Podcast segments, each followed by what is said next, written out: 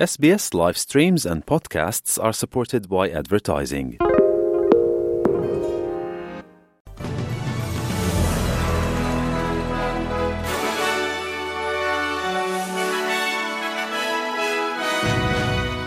سرخط اخبار دولت کارگر از استراتژی جدید مهاجرتی خود دفاع می کند. اسرائیل می‌گوید پس از پایان جنگ با حماس قصدی برای ادامه حضور در غزه ندارد.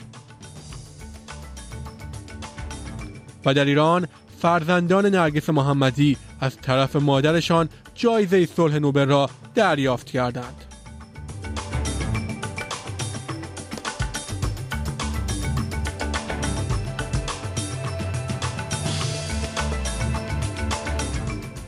درود بر شما شنوندگان عزیز نیو سرد هستم و بسته خبری هفتگی رادیو اس‌بی‌اس فارسی را تقدیم حضورتان می کنم.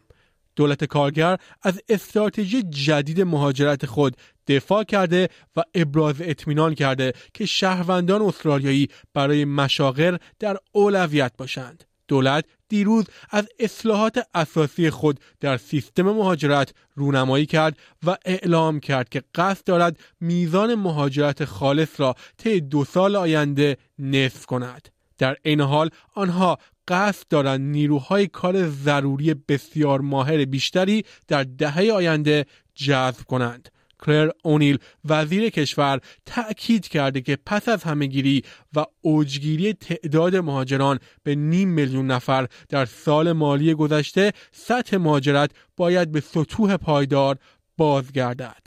حزب ملی یا همان نشنال گفته است که استراتژی جدید باعث ایجاد کمبود در نیروهای کار می شود. همچنین سبزها از این تغییرات انتقاد کردند و می‌گویند که مهاجران به شکل ناعادلانه‌ای مقصر بحران مسکن شناخته شدند. اما بیل شورتن وزیر خدمات دولتی به چنل 9 گفته است که تغییرات برای تضمین فرصتها برای نیروهای کار در استرالیا ضروری است.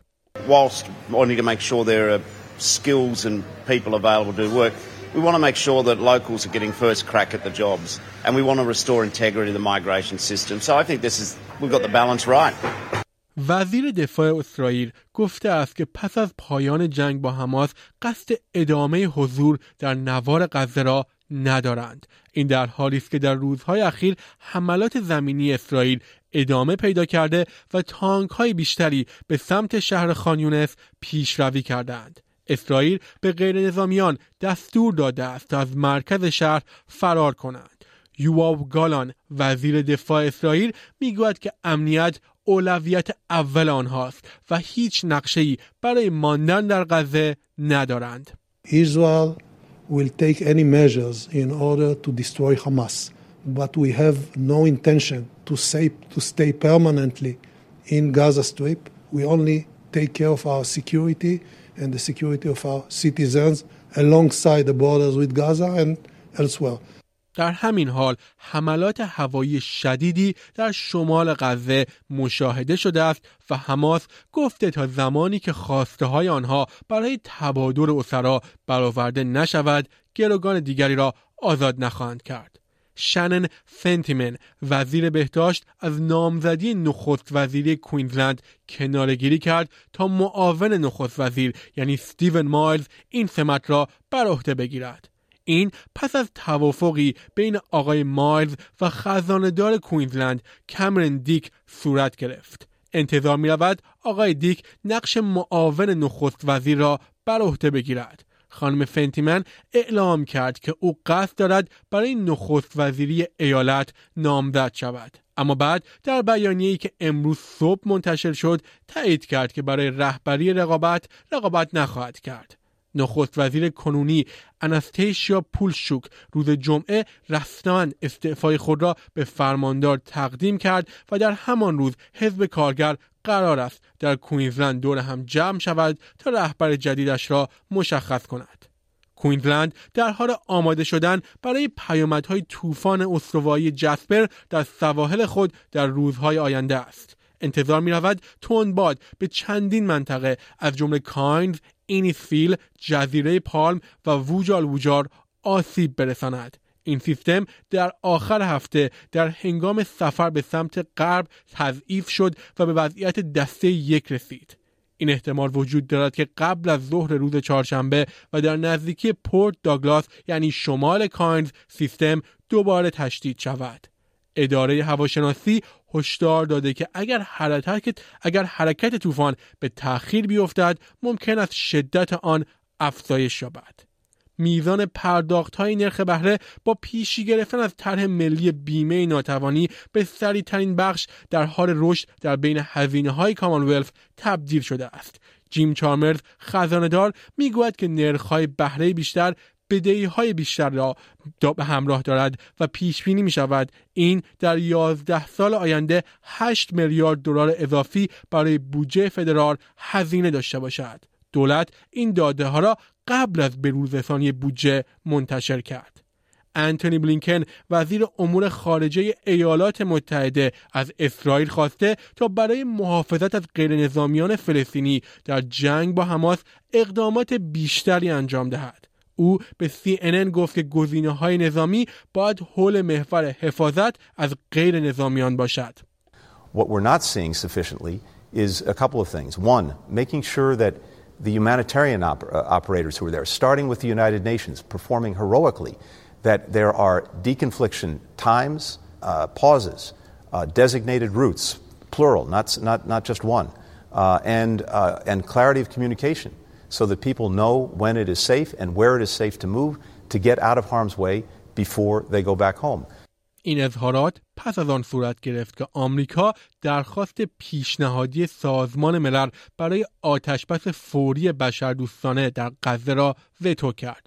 بر اساس آمار وزارت بهداشت غزه تعداد قربانیان فلسطینی از 17700 نفر فراتر رفته است. اسرائیل می‌گوید که 97 سربازش در حملات زمینی آنها کشته شدهاند. در حمله حماس به جنوب اسرائیل در 7 اکتبر 1200 نفر کشته شدند و 240 نفر هم گروگان گرفته شدند. در این میان ده ها هزار نفر از مردمی که از فلسطینی ها حمایت می کنند برای نهمین هفته در شهرهای استرالیا تظاهرات کردند و خواهان خواهان پایان بمباران زمینی و هوایی اسرائیل در غزه شدند. در سیدنی معترضان از هاید پارک به سمت مرکز شهر راهپیمایی کردند. سعید فیاض فعال فلسطینی می‌گوید که به این زودی ها دست از تظاهرات بر نمی دارد. This is nothing new. This is part of a decades long brutal military occupation that the Palestinian people have, to, have had to endure. And until international law is applied and until uh, the United Nations and other international bodies come together and put more pressure on Israel, we're going to be marching as long as we can. در مربون هم هزاران نفر از هواداران در میان دریایی از پرچمهای فلسطینی در مرکز شهر تجمع کردند. پلیس می‌گوید هیچ گزارشی از ناآرامی در رویدادهای ملبورن یا سیدنی وجود ندارد. در همین حال اعضای جامعه یهودی هم برای آزادی گروگانهای اسرائیلی تجمع کردند.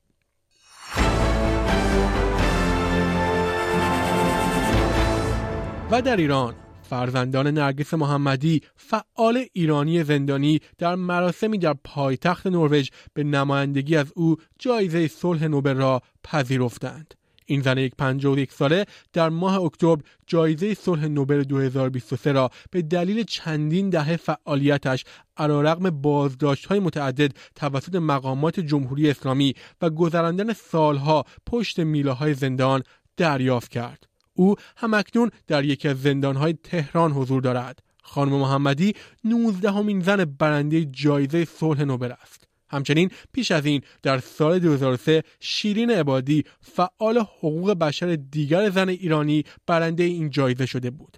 بریت ریس اندرسن رئیس کمیته نوبل می‌گوید که این جایزه برای قدردانی از تلاش مادام عمر او در حمایت از حقوق بشر و جامعه مدنی است.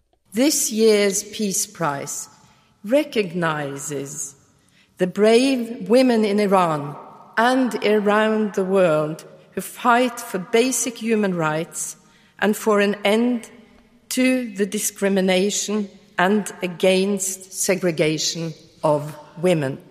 و خبری از فوتبال گزارش جدید فیفا نشان می‌دهد که از هر پنج بازیکن یک نفر در تور جام جهانی زنان 2023 مورد سوء استفاده آنلاین قرار گرفتند. این گزارش نشان می‌دهد که یک ابزار محافظت از رسانه های اجتماعی که سخنان نفرت انگیز را نظارت و تعدیل می کند نزدیک به 117 هزار نظر درباره بازیکنان را پنهان کرده است. بر اساس گزارش فیفا بازیکنان حاضر در جام جهانی زنان امسال در مقایسه با بازیکنانی که در فینال مردان سال گذشته در قطر حضور داشتند با احتمال 29 درصدی بیشتر مورد آزار مجازی قرار گرفتند. شنوندگان گرامی نیو سرد هستم و این اخبار رادیو اسپیس فارسی بود.